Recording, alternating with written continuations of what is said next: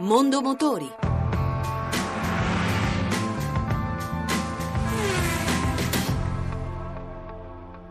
Renault amplia la gamma proponendo una berlina di fascia premium, la Talisman, una 4 porte lunga 4,8 metri e larga 1,8 a passo lungo e disegnata con linee morbide ed eleganti ed un pizzico di dinamismo. Giovanni Sperandeo. La novità targata Renault Talisman nasce dall'esigenza di offrire un prodotto nuovo, non sostituisce infatti la Laguna, e dalla creazione della piattaforma modulare CMF CD. E l'auto, oltre ad avere il frontale del nuovo corso, con l'ampio logo della casa francese sulla calandra, ha il suo segno distintivo, la sua firma. Una serie di luci a LED a forma di C sui proiettori anteriori. Particolari anche i fari posteriori, larghi fino a scendere sul cofano. Gli interni sono curati, plastica, pelle e legno e materiali usati, spaziosi e versatili, 25 litri di portaoggetti, di cui due vani refrigeranti, che offrono comfort e piacevolezza, grazie anche alle luci personalizzabili ed ai sedili ventilati e con massaggio incorporato. Ampio anche il bagagliaio, con 608 litri di capienza. Dal touchscreen sulla console centrale si possono gestire i comandi dell'auto, tra i quali il radar, strumento principale per migliorare la sicurezza di guida, e il multisense, i diversi modi di guida adattabili anche a fondo stradale, la novità di Talisman, che grazie alle quattro ruote stersanti risulta avere, a prescindere dalle dimensioni, maggiore maneggevolezza in città e migliore stabilità in curva.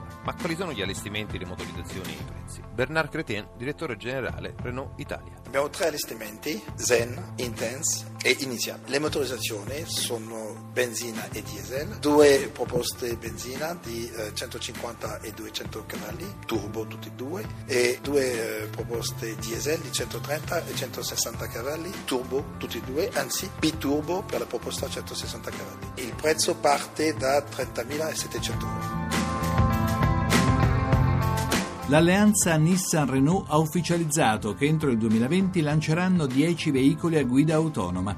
Giovanni Sperandeo ne ha parlato con Bruno Mattucci, amministratore delegato Nissan Italia, e Francesco Fontana Giusti, direttore comunicazione Renault Italia. Per quanto riguarda Nissan, il nostro percorso prevede tre fasi. Una prima fase che inizierà quest'anno, quindi già nel 2016, in cui introdurremo sul mercato un dispositivo che consentirà di fatto di mantenere la rotta su eh, una corsia, ehm, guida su eh, autostrada ad esempio. E la vettura sarà capace di mantenere la corsia e mantenere anche la distanza con la vettura che eventualmente la precede. La seconda fase inizierà poi nel 2018 quando introdurremo invece una nuova tecnologia che consentirà al veicolo non solo di mantenere la rotta, quindi di rimanere all'interno della corsia, ma di gestire la guida su più corsie. Quindi in quel caso il veicolo sarà anche capace di superare eventualmente la vettura che lo precede e poi di rientrare sulla corsia iniziale, per poi arrivare nel 2020 quando abbiamo previsto di lanciare sul mercato invece veicoli che saranno in grado di muoversi autonomamente anche in contesti urbani quindi gestendo di fatto tutte quelle che sono le difficoltà di un traffico cittadino, come ad esempio la gestione degli incroci, dei semafori, delle precedenze. Qual è il ruolo di Nissan nell'ambito di questa alleanza? Quello appunto di sviluppare tutta questa serie di tecnologie, nonché le infrastrutture telematiche di cui una guida autonoma ha bisogno e su questo stiamo lavorando in maniera molto molto integrata con il partner Renault già da qualche anno.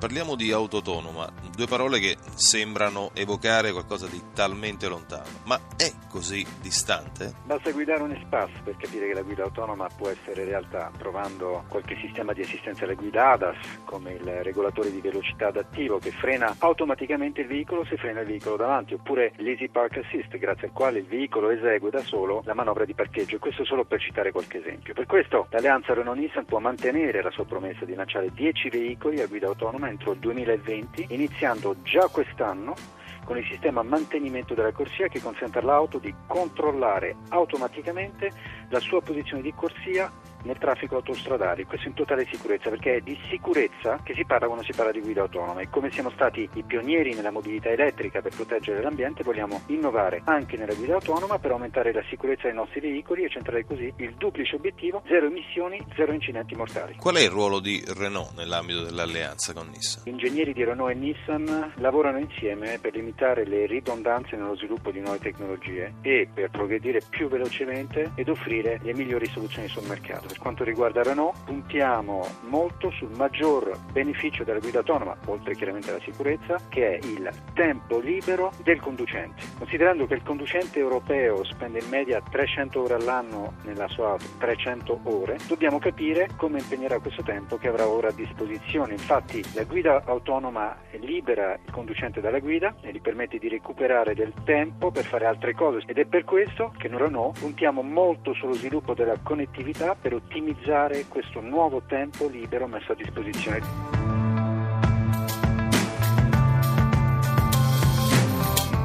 E anche per questa sera abbiamo concluso. Se volete riascoltare questa o le altre puntate, potete farlo al sito radio1.rai.it.